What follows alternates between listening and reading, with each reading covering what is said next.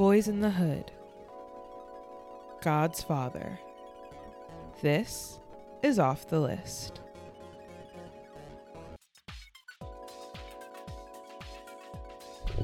Okay, hello. Welcome to this episode of our podcast where I'm holding my microphone in my hands because life is just that hard right now. Tables are hard to oh, come by. Me too. Oh, I mean, look I've- at us. I mean, to be fair, I'm always holding it in my hand because I Right. literally live in a car. But you know, I, I think it's a little bit of novelty that we're both doing it this time. Yeah, I think it's kind of cute. Anyway, this is off the list.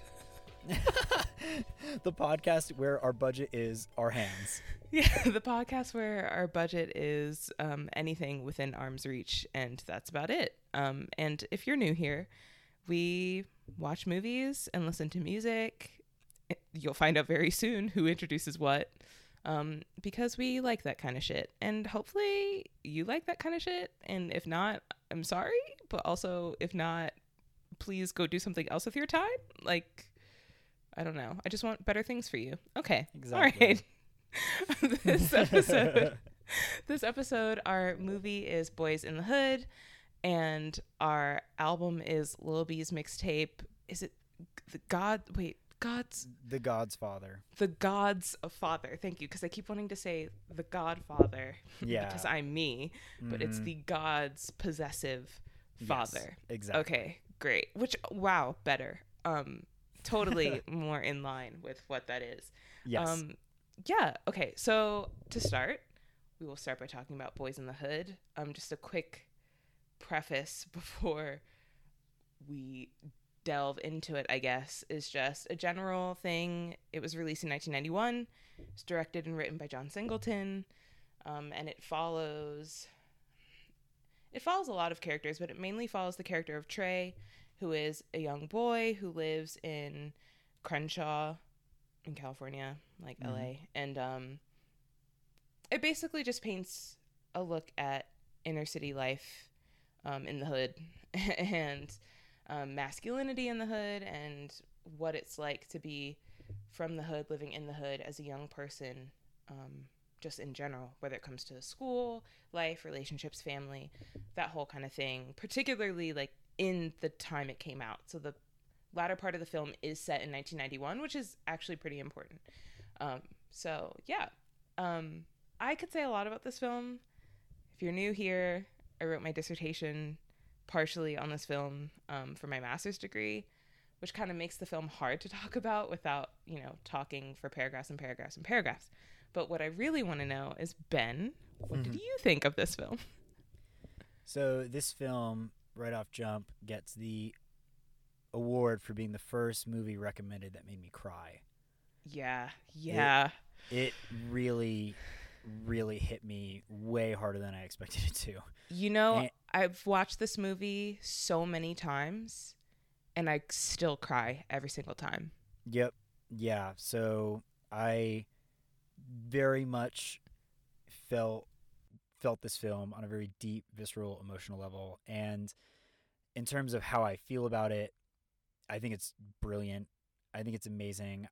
And any kind of minor pet peeves I had with it kind of felt more like stylistic to the era that it came out rather than the actual Mm. story that was being told Mhm. um like a, this is very hyper specific but an example being that the ending they kind of use like sentences put on the screen to describe what happens to the characters post film Mhm. um that's just kind of something that is like not my favorite but felt very like natural to the you know era of the film but regardless getting more into kind of the meat of the film i found the character of trey and the assortment of his friends and family and relatives and the way that every single scene managed to comment on a different facet of living and being black yeah. was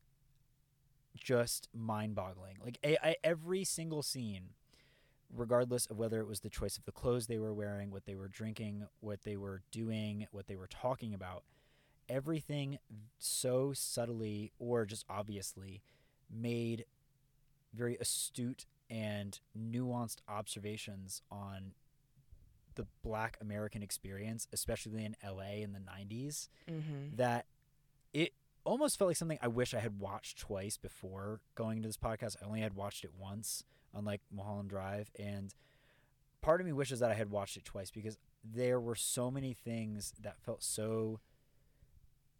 It, it felt like every directorial choice was so soft, but at the same time, told so much, and every character had such an interesting place within this universe that they painted.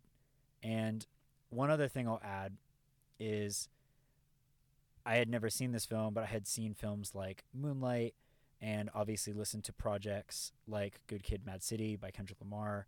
Mm-hmm. And while watching it, I just realized like, oh, this is the bedrock.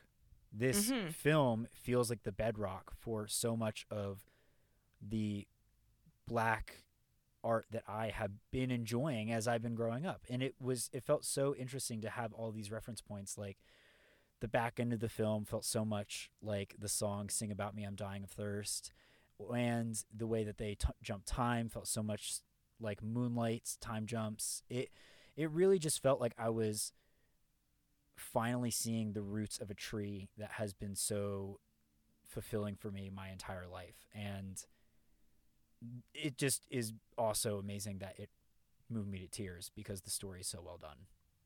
So, which part did you cry at? That's my question. Um, Or plural, whatever. I definitely so I didn't think I was going to cry when when Ricky died. I thought it was really sad, but when I saw the mom blame, Yeah. oh god, it just, uh, oh man, Yeah, I, I, I broke Cube down. Is the I unsung start- hero of this film. Ice Cube Yeah. is really the unsung hero of this film. No, he is he is absolutely spectacular in this movie, and Yeah. what he does is so critical. But um, his name is Doughboy, Doughboy, correct? Mm-hmm. Yeah. When when the mom blames Doughboy for Ricky's death, I started crying. I I it was. My both my friends were in the room asleep. It was 1 a.m. and I was trying so hard to not ugly cry Yeah. because it was hitting me so hard, and it was really hard because that is one of the most wrenching scenes I've ever seen in a movie. So the I'm glad we're talking about this first because again, it's just really hard to talk about this movie for me because I've talked I've nitpicked it to death and not in a bad way. I still love every facet of it, but in a way that makes it hard to talk about in a sort of um succinct conversation. But the Ricky scene it's Ricky's death is one of those things that's like the usual suspects or um, any movie that has a major spoiler that is like a commonly known spoiler because it's a commonly viewed movie right but Mhm. in the sense that y the movie could be spoiled for you because everyone knows this thing and it's always referred to so yelling like ricky you know that is something that like i have heard people do as a kid before I've seen the movie as cuz I didn't I didn't watch the movie until I was a teenager I think. Um and so I always knew that Ricky was going to die and I I wish that I I wish that that hadn't been spoiled for me because in a way it's inevitable Mm-hmm. right like w- watching the film now and watching the film as many times as i've seen it it is inevitable but it still hurts so fucking much Yeah.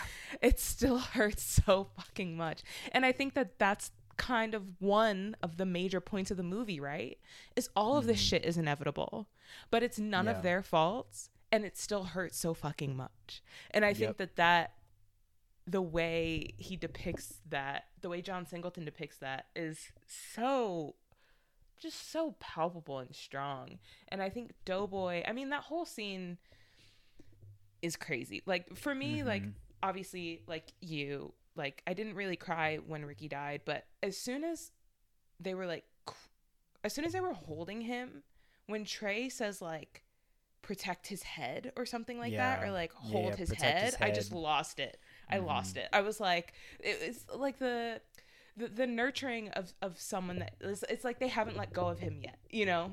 Mhm. and and not that they should because it had just happened but the notion that they were still protecting some part of him. But yeah anyway i i just it's it's so it's so hard to watch and I think the character of Doughboy is probably the most telling character and to me the most important character even though he's not the main character of the film Mhm. because he's the one who actually goes through although it is sort of Trey's coming of age story he is the one who actually he may not change as much but what he shows what he lets people see of him what the audience sees of him changes yeah, as the, the film goes on yes, the last monologue.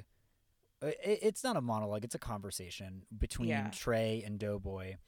Is easily one of the best last scenes I've ever seen in any movie ever. it's the, phenomenal the concept of tying every theme of the movie up in this one metaphor of the idea that the, after he has avenged yeah Ricky's death and killed the people who killed Ricky, and done so in what you would describe as an almost egregious or overly personal way.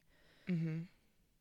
He wakes up incredibly early, which he says he never does, and he's watching a TV show about dangerous places in the world and wild places in the world. And there are all of these places in Africa and in Asia and in Russia literal war zones and war zones. and he says what about us "What about us?" Because what the fuck about us and that is one of the most and then not only that to happen for not only that to happen but then immediately after that for him to say i don't have a mother i don't have a brother and then trey to come in and say Mhm. you do have a brother you have got you've got one left right here i can't like i i was i always cry at that scene too yeah like it, it is so hard to put into words like how perfectly written and how much The that metaphor phrase- and all of it just ties together the phrase they either don't know, don't show, or don't care about what's going on in the hood is a phrase I will never forget in my entire life. It is one of Mhm. the most perfectly written sentences in a movie I think ever from that, you know, and given to the proper character as well, which is I feel like lots of times movies have really great lines that would have been more effective if a different character had said them, you know? Yeah. And every choice that the movie makes is intentional and perfect. And one of the things that i love about the movie besides the fact that it says you know uh, okay so i to me i sort of break down the movie in terms of like a few major areas or plot points. One is masculinity. What is masculinity? How does it the film you know sort of creates toxic masculinity in the beginning and then entirely breaks it down by the end right? And a, a big part of that is is F- furious who i mean furious styles besides having the most badass fucking name i've ever heard in my entire life Mhm. is the like moral compass of the show in a way that should feel overbearing but doesn't yes and in a way that should feel preachy and is preachy. They even call him Malcolm Farrakhan's, but isn't. Mhm. You know what I mean? And he is also so actually like low key liberal, you know? yeah Like, Yeah, and that's yeah. one of the things that I loved about the film too is that it's so political without being effortly political. Like the Mhm. biggest political statement they personally make is the sort of fuck you to Ronald Reagan in the beginning with the kids, which isn't even I mean, that's more of a it doesn't uh, even feel that controversial to say "fuck you, Ronald Reagan." Like if you're, Well, if it you doesn't live because we're one us. half, yeah, yeah, exactly. Like, it, I, I mean to say within like a liberal leaning circle, "fuck Ronald Reagan" is like a is pretty universal, right. But even more than that, th- they're kids who are saying it, right? Like Yeah, there it, it was a 10 year old boy who held up his middle finger to the ronald reagan poster it's less about politics he doesn't understand politics it's less about politics and more about just like manifestations on your life right? Hmm and so the way the film is so incredibly political without beating politics like over our heads to me is also a feat. So that's kind of one thing you know masculinity politics. Another thing that i think is really important I just think it's so smart and really effective and really important is that the police um, oh, harassment the black that we see is from a black cop and it's Mhm. from the same black cop twice. And I think that that is really important and I have written entire pages about that and could speak entire pages about that. But the sort of notion that um, John Singleton is saying is like, I'm not unaware of the fact that, you know, basically shit is so bad in the hood and power has corrupted so completely that you there's there is no force that can save you. Uh, Anything that is corrupted or anything that corrupts corrupts completely and creates the sort of atmosphere of self-hating towards Mhm. you know f- for black people in those positions particularly on the police force that is detrimental and toxic and so i think to include that while the white police officer watches it happen both times and just sort of stands there i think is really telling um, and also to to have it be portrayed by the same actor to kind of know that these are kids who have had to grow up with these antagonizing forces their entire lives some of these cops they probably know by name you know because they know that those are the ones to look out for Yeah. and that they don't get any comfort from seeing a police officer who looks like them Mhm. right like so you know there's also that um but i think the thing that really really struck me about the film when i was analyzing it for my uh degree is the importance and the utilization of the first part and of showing the kids Mhm. because It's pretty long. film- yeah, and the film was released in 1991. This is the year that um that the Rodney King tape was released and the Mm. year that Latasha Harlins was murdered within months of each other.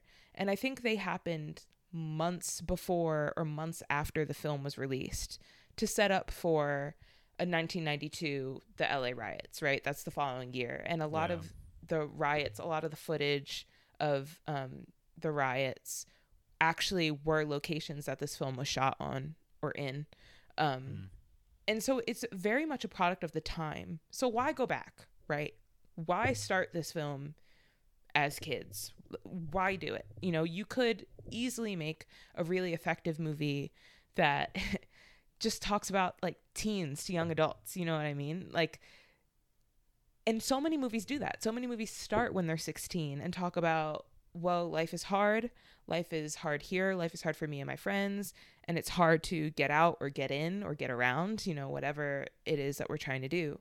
Mhm. But the way that John Singleton takes care to tell you that this is not something that happens, these are not decisions that these adults and young kids just make. Like, these are not kids who are readily, normally prone to violence. They're not bad kids. They're kids who are robbed of their childhood and robbed of their innocence. And literally, there's so many scenes that should be so heartbreaking, as heartbreaking as Ricky dying, you know? Yeah. The idea that they see they you know they have that right well they have okay so they have a whole conversation about a shooting hap- a shooting happening and it's so normalized to them that they start talking about types of guns their brothers have and how they're so hard and they're so strong that they weren't afraid of gunshots as if being afraid of gunshots isn't the normal reaction right and then when they mm-hmm. go see a dead body their first thought isn't holy shit this is a dead body the first thought is this dead body really stinks yeah, as it if really smells. as if it's not like an insane thing to be walking past a dead body in your neighborhood. And then, you know, you cut to the posters that are on the wall, the drawings, the kids' drawings that are on the wall in the classroom. They're not of castles and princesses and astronauts and whatever.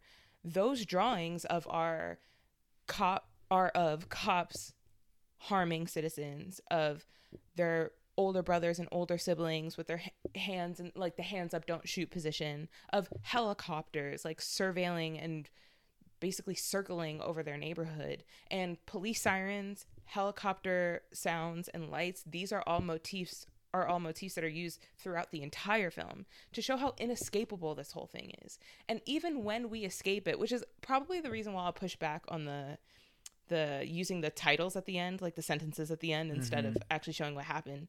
A part of the reason why I think that's actually really effective is to show that even when you leave the theater, even though Trey makes it out, even though we have witnessed this whole experience, the cycle is still continuing, Yeah. right? Like it will be going on forever because mean, two weeks later, that's what the Doughboy is shot. Yeah, you know? I mean, that's why one of the final things is um, a, phrase essentially that says like "stop the violence" or Right. um, or "keep the peace." It, like the the film ends on a pretty radical message of like reducing all of this harm that is happening. Yeah, and so I think what's what really makes the film effective to me, and what really makes it poignant and smart, but also equally heartbreaking, is showing how these kids are robbed of sort of any opportunity and any chance and any ch- like just childlike innocence to live a life, and where that leaves them. But I also like that although the film starts with a statistic about what people that annoy me would call black on black crime Yeah. um it uses characters like furious styles right to showcase or to tell you how it's not necessarily their fault like Mm. everything that is happening is a part of a bigger machine of capitalism and white supremacy and like the upper class right he even makes a point of saying you know and it's kind of like this whole orchestrated conversation that can seem a bit like staged like you know like staged when the old guy's like oh well they're not the ones lowering the price of the neighborhood as he's actually explaining gentrification which like Mhm. wow a movie accurately explained gentrification to me as a kid how amazing. Yeah. um, but you know he's like it's not them that's lowering the prices of the neighborhood. It's the kids who are lowering the like the you know Mhm. value of the neighborhood because they're selling their dope and shit. And he's like we don't own planes. We don't own boats. How do you think the shit got here? Yep. you know? And so just arg- arguing against all of those you know people who could watch the movie and could come away with ideas like black on black crime arguing against them within the movie itself you know it's just smart it's just playing on all sides you know Yeah. while being so effective in telling a story and still being funny there's still Yeah. hilarious moments regina king in this movie is absolutely fucking hilarious to me and there are so Yeah. many tiny moments that get me every time like this is something that this is something that I didn't catch until I watched it three times. When Trey, so when Trey sees the guys after he's finally had sex with Brandy, and he's on the porch and they're drinking 40s like they always are. And then they mention something. They like they're talking to him about it. And then Doughboy says something like you finally like handled your business or something and like tries to like dap him up. And in the back you can hear Chris go peer pressure man. Peer pressure. Wait, no, I missed that. Oh my god, that's so it's funny. Like, it's like literally like you. I'll I'll see if I can find a timestamp for you because it's so funny to me. It is so funny to me.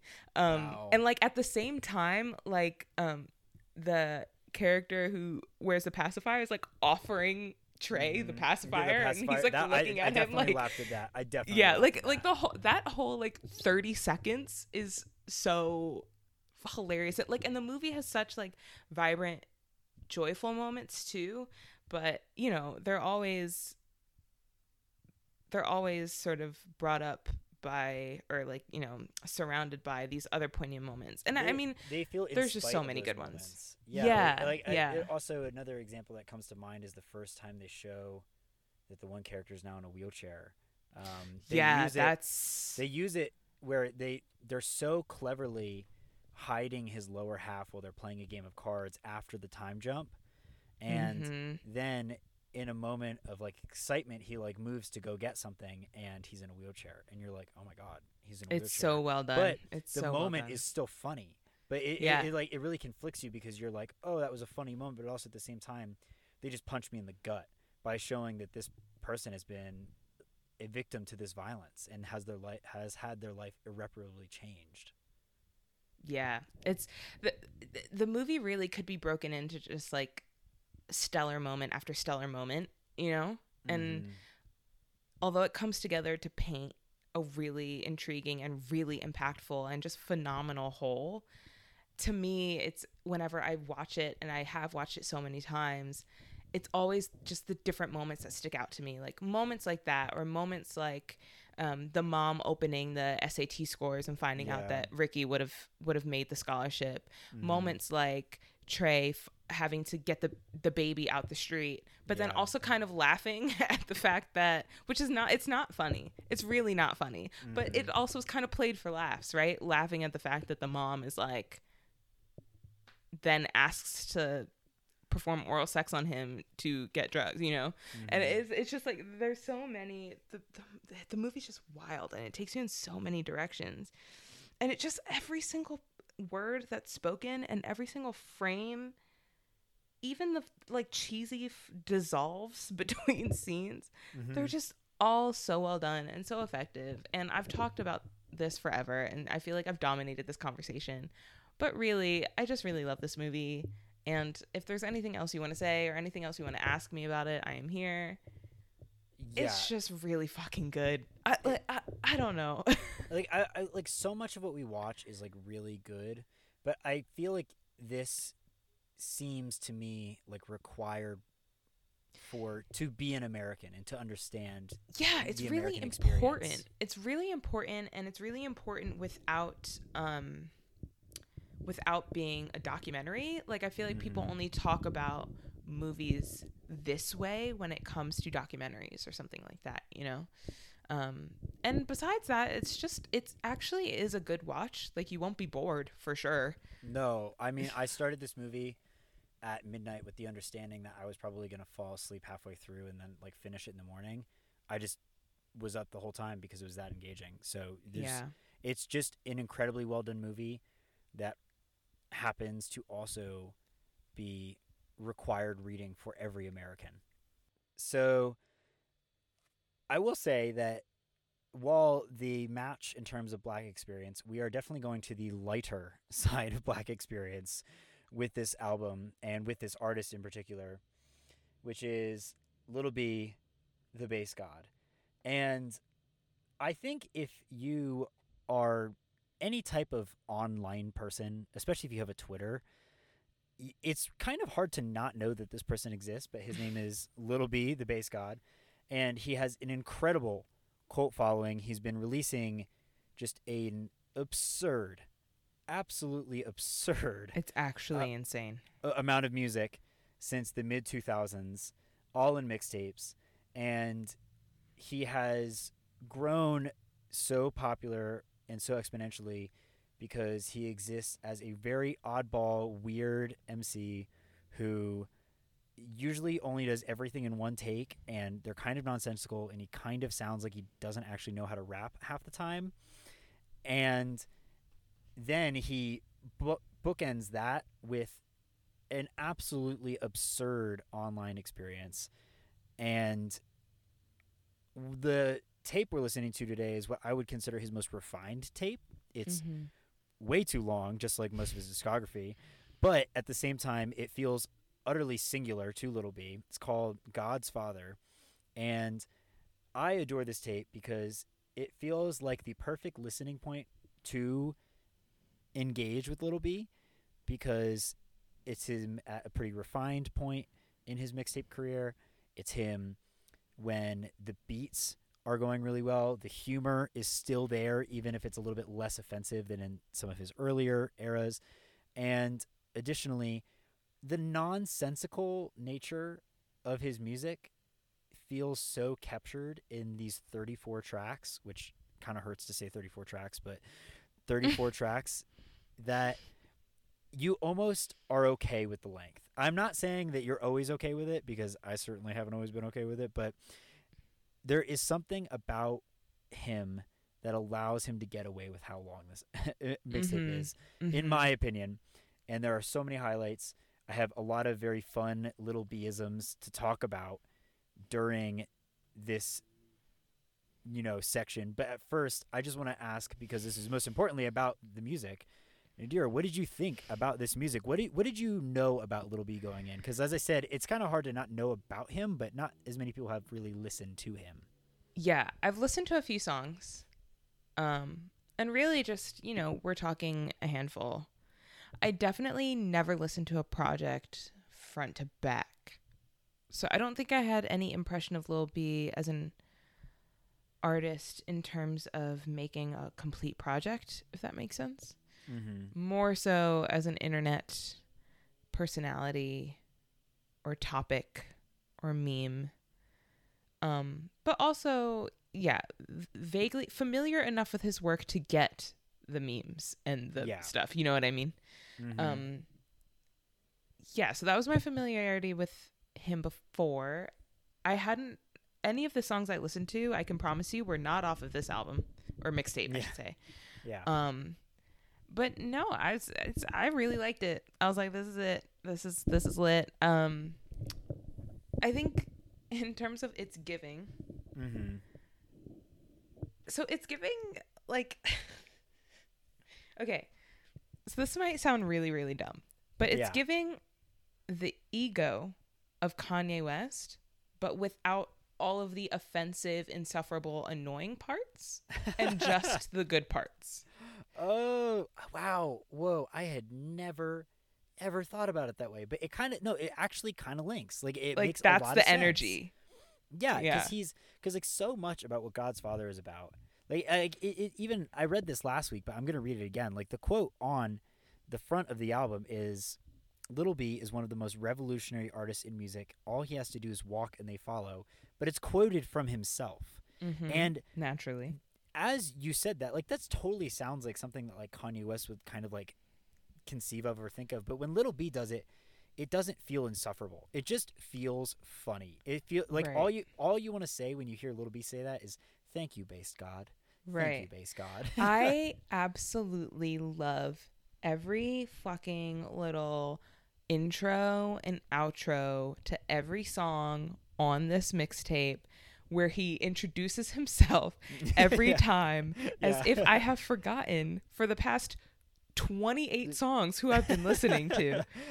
But even then, s they're all kind of different, but they're all so Mhm. fun. Like some of them are sweet. Like some of them are like, "Hey, welcome. Hope you're having a good time." And then some of them are like, Yeah. "Bitch, shut the fuck up." Mhm. And then one of them was about. I think the bitch shut the fuck up one also had something to do with an, an animal or something. I don't remember. It's just Yeah. the lines really fun. If if I wanted to, I could dive into like every weird and questionable little B bar that exists. But I think part of what kind of is charming about him and his music is the fact that he actually knows how to fucking rap, and he's does. very talented at rap. There's a really famous freshman freestyle where Little B was paired with Kendrick, and prior to it going in, everyone kind of thought like this is going to be really weird to have like one of the most influential, um, you know, and most talented and technical rappers in this freshman class go with Little B, who at the time had never released a single coherent rap song ever. Like every song that he would put out would essentially just be him mumbling or kind of freestyling all train of thought. Um, James Joyce would be jealous uh, on the mic. And Little B comes up to the mic right after Kendrick and lays down bars, and everyone is shocked. Kendrick is laughing his ass off because everyone's like, holy shit, this dude who would just wear these way too tight pink dresses and Mhm.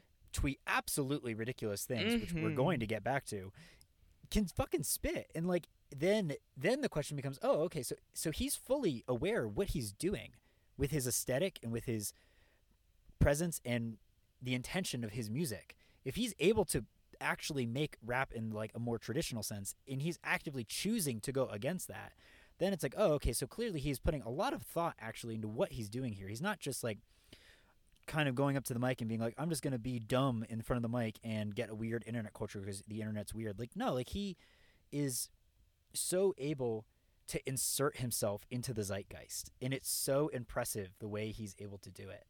It's like a Jackson Pollock painting.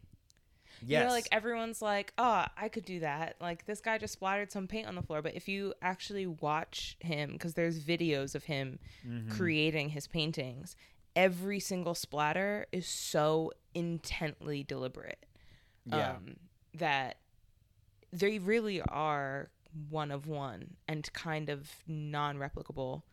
Um, and so everything you're saying just reminds me of that the sort of like intentional, chaotic nature of it all.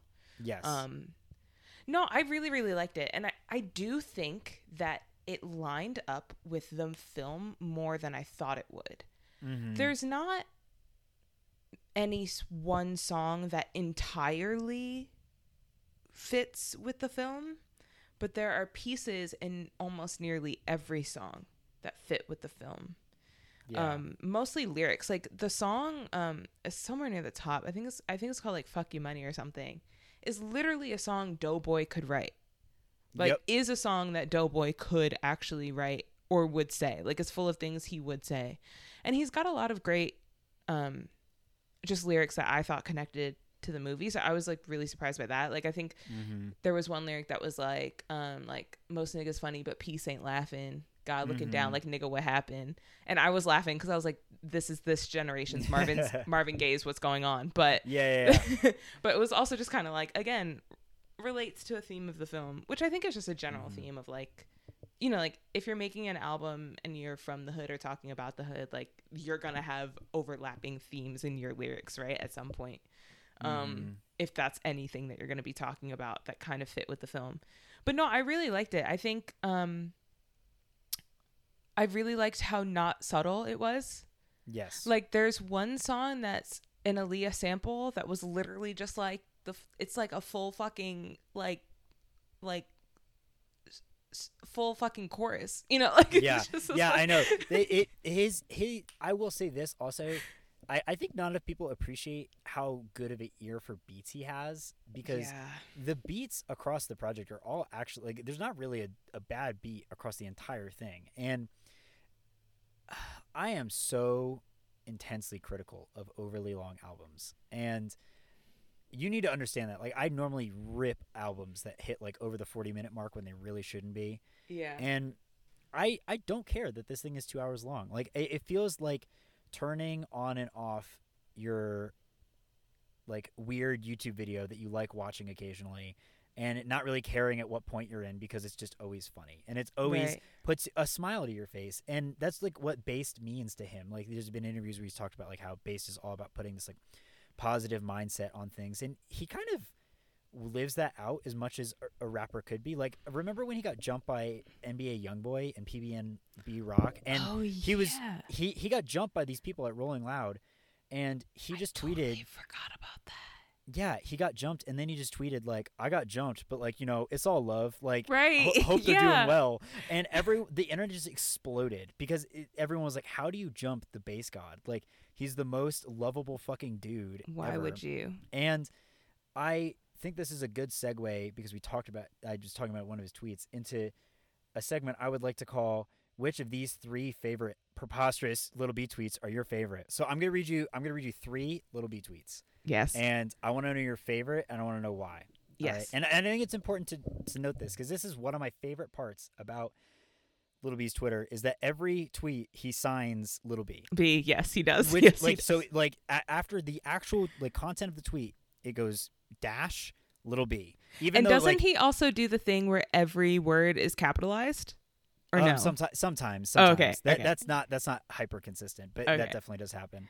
Um, even though you know his name is right above it, you know, like no, you have to know that little b is the one tweeting this. just like how you have to know that Lil B is the one singing or rapping to the song that you've been Mhm. listening to for the past 30 minutes. Yeah. Exactly. Hour and a half.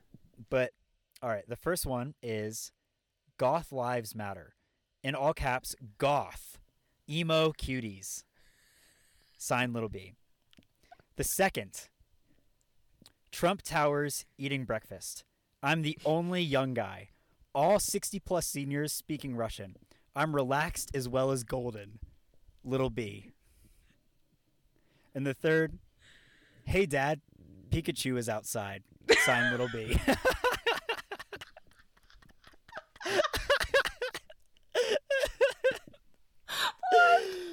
Okay, wait. I, I need clarification on the first one. So the first one is Yeah. goth. Like I just okay. So I just want to Yeah, read like it. goth- Literally, like- just read it.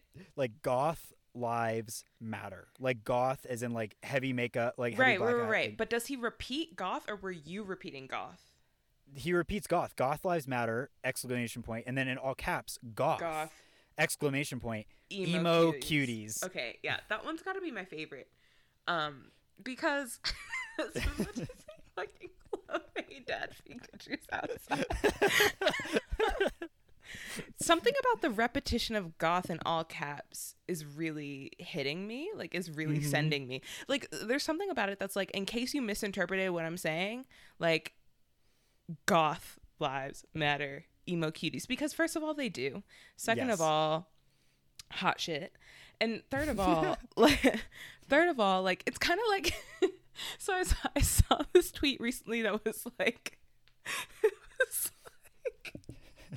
said um um um um okay oh it said not all you bitches empathic somebody just lying because everyone because there is this like uh, well okay well i don't know if you guys know but it's kind of this trend Mhm. nowadays for people to be like oh i you know i cry all the time or whatever i'm so sensitive or like people Mhm. are mean to me or i'm just super sensitive to people because i'm an empath and the tweet was like not all y'all bitches empathic some someone's lying like not Yeah. all y'all bitches empaths and that tweet kind of reminds me of this like no not all y'all emo people goth goth g-o-t-h Yeah. lives matter like Emo specific- cuties. yes emo cu- like there's a specific subset of people that i'm speaking to right now step Mhm. back if you do not belong Exactly. And- Yeah. And, and another uh, really funny part of his online personality, which I actually think did an incredible job of boosting his popularity, was his curses. Do you remember his curses? no So he is famous for when an athlete or an artist disrespects him, he gives them the BasedGod curse. Oh, and Oh, When okay. he, does this, so far, no no one has recovered from it. yeah it's like actually fucking Like- worked out yeah like it the most com- the most prevalent examples are he gave the BasedGod curse to Kevin Durant when he um, made fun of him at one point he said he didn't understand why he's popular. And then the Oklahoma City Thunder went on to lose a 3-1 series lead versus the Golden State Warriors immediately following the, that curse. And he own, and he said that Kevin Durant will never win a title until he lifts the curse. And it's actually what happened. He lifted the curse and the next season Kevin Durant won a title. That's and so then- funny. James Harden got cursed, oh thank god. James Harden also blew a three-one series lead and Yeah, had Chris. Paul get injured when Yeah. the BasedGod curse happened. that's so insane all I'm going to say is, if by some miracle Little B listens to this, thank you, BasedGod. I really, really love you, and I l- adore your music. Please do not curse me. I cannot put into words how terrifying that is. I yeah, please don't do it just because I would be crying forever. Even if nothing bad happened, I would just cry forever. I don't want ew, hate? Mm, not cute. No. Um Okay, so Ben and I, one of our favorite videos um is the the video of um Zack Fox doing cosigned, right? mm-hmm. Like the cosine video, the genius cosine videos. Yes. And so Zack Fox, he does basically like, I forget what the category is, but it's just like weird rapper. It might be like location based I think it's. I think that he was his specific thing was like internet. internet rappers. rappers. That's what I thought. Yeah, okay, yeah, like okay, that's what I internet thought. So he was saying that basically none of these people could really exist without Lil B. Like in the video, he Mhm. says that, and I just would like you to elaborate on what he means by that, if you could, if you think you know. Yeah, I I think that's actually a really good point and honestly a great way to end kind of why he's so important, which is that when Little B was on the internet, you have to understand really early in his career when he's putting out all of these mixtapes that were really getting so much of what you'd almost consider now as like cancel hate because like so many people flocking to them because they wanted to hate it Mm-hmm. Um, with his like flame mixtapes and then eventually his i'm gay which was really offensive because uh, not offensive to gay people because he said it was in support of gay people but then the hip-hop community um, at the time and even still now is is you know not really very great with those issues so Jesus, imagine like the fucking the shade room posts. yeah yeah so he was like it just like became this whole thing and it blew up and everyone talked shit about him all the time even though he was so positive you have to understand that little b really honestly like never signed anywhere.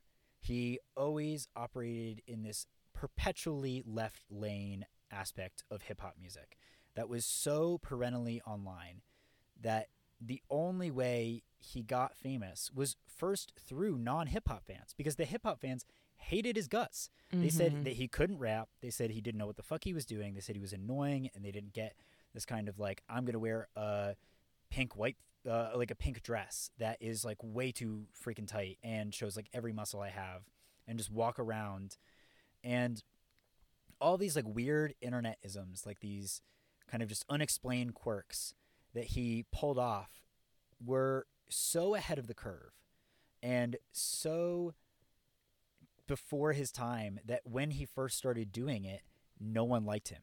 And Mhm. when someone like Zack Fox says that like none of these internet rappers could exist without Little B, it's because Little B created the lane. Little B said, I can make it a career entirely off of being odd on the internet and creating a singular voice.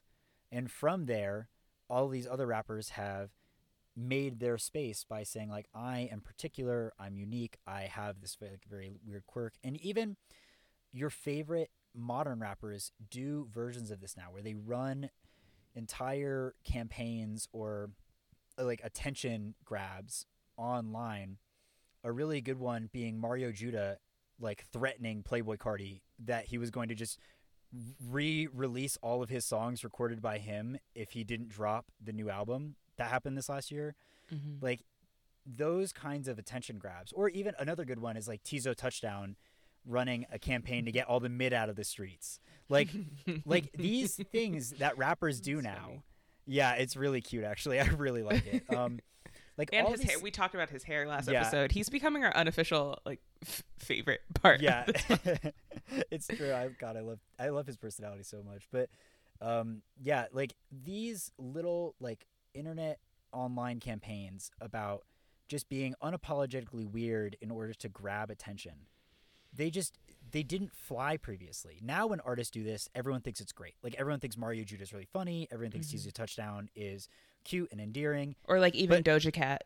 yeah, or yeah, or even Doja Cat coming out with like, "Bitch, I'm a cow." Right. Bitch, I'm a cow. Like none of this shit would have flied. Like it, it just would not have worked. And Little B, the BasedGod, said, "I will be the person that gets crucified in order for this lane to exist." And now he's revered for it. But it, it really is hard to put into words how much the hip hop community did not approve of his presence when he first was on the scene. And again, like it, it took years and years of this. The, the, there's reasons why like Kevin Durant got cursed because he said he didn't get why he's popular. It's because like everyone who's into that like kind of traditional hip hop scene just thought he was stupid, and it's taken so long for what has happened and what he did to catch up. It's literally over a decade. For now, it's like oh now what he's doing is like mainstream. So yeah. he really truly created the internet rap lane more than any other artist that I can even conceive of. And for that, I just have to say, thank you, BasedGod. Thank you, BasedGod. No, I love your response. And I think that that Mhm. is really important context for people to understand. And I honestly didn't know the answer to my question. Like I legitimately was asking, did not Mhm. know. Yeah, Um, because Zack Fox said it, and you were like, "Huh." I mean, Zack Fox is with it, like with it. So when he says something, you're like, "That's probably right," but why? Exactly. And that's exactly what I thought. I was like, oh, I'd love to know more about what he means by this. But also, I don't want to seem like a lame and ask. So instead, I'll be a lame and ask in perpetuity on record. Um, so, you know, there's that. we will end this with one last final. Thank you, BasedGod. Thank you, BasedGod. For next week, Yes. Now we are going to be moving into a genre that I have had pretty contentious history with, but have got grown to appreciate lately. And this album is one of the reasons why. And it is 98 12 28, the live performance and the final performance of the jam band Fishmans, which were a Japanese jam band. I think that as a jazz musician, I've always had a very contentious relationship with jam bands, but hearing it outside of the American context of the Grateful Deads and the Phishes, Mm-hmm. I got it and I understood it. And I think that this live album is a beautiful representation of the point of jam bands. And I think that everyone should get that in some point in their lives. It really is a beautiful genre. It just takes some of their baggage to be removed to hear it. And that's why I'm recommending this album to you. Okay. great. Um, no, it's just I also am not the biggest fan of jam bands. But then again, America ruins everything, like how they did with like electronic music. So it's whatever. Um, like I'm inclined to believe you. Here's Mm-hmm. and the thing. fl- and then Flying Lotus had to save it. Well, yeah, exactly. Well, black people created it and saved it, but what the f- the fuck shit they did in the middle there, not okay. Not okay. Um, not okay. Um, here's the thing. Here's the deal. Here's here's the the deal. If I'm doing jam bands, you're doing stoner movies. No Oh, if ands or buts. no. No Oh. if ands or buts. Like that is the trade off. That is the thing. So I don't care if this movie fits well or not. I think it fits with the ethos of a jam band in America, if that makes any sense. Mhm. Um, and so, but I also think, like you were describing, this is a stoner movie I particularly love, and I'm really excited you haven't seen it so that we could watch it on this pot or for the podcast.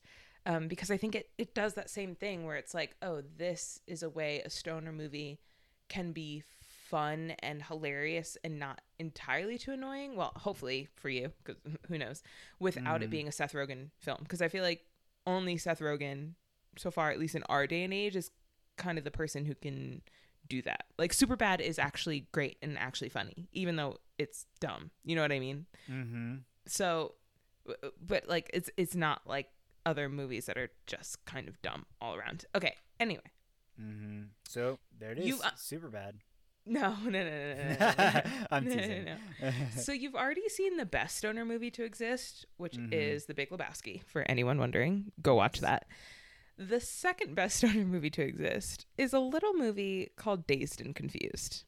oh yeah, I I seriously have no idea what this movie's about. Dazed and Confused is the first movie Matthew McConaughey was ever in. Oh, I'm so excited. Wait, It is is this the is this- movie Is that this where the meme comes from? Where it's like, as they get older, I get younger. yeah yeah. Oh, all right. I'm so in. I'm so in. It's also the film that birthed his like all right, all right, all right thing. Like this is literally the star vehicle for Matthew McConaughey, but also despite him or beside him, it's just a really fun, really hilarious coming of age story, but it is undoubtedly a stoner film. And I fucking love it. Um so that's your choice or my choice for you. That okay? That's very exciting. Wow, that, man. Every week the picks. I I keep waiting for one week, like you to recommend something and me to be like, ah, cool. Like this will be a homework assignment. But like never. I'm always just so excited. That has been Little B, the BasedGod, the god's father, and Boyz n the Hood, off Off the list. the list. And honestly, to be an American, required listening for both. That's all I'm saying. I co-sign that. of all the things I co-sign. Wonderful. And don't forget, Cole Sprouse and Lil B are the same. No, I'm kidding. I'm kidding. okay. Cut, cut, bye. cut, cut. bye. Bye. Bye. Bye. Bye. Bye. Cut. Cut. Cut. Cut. Cut. Philadelphia.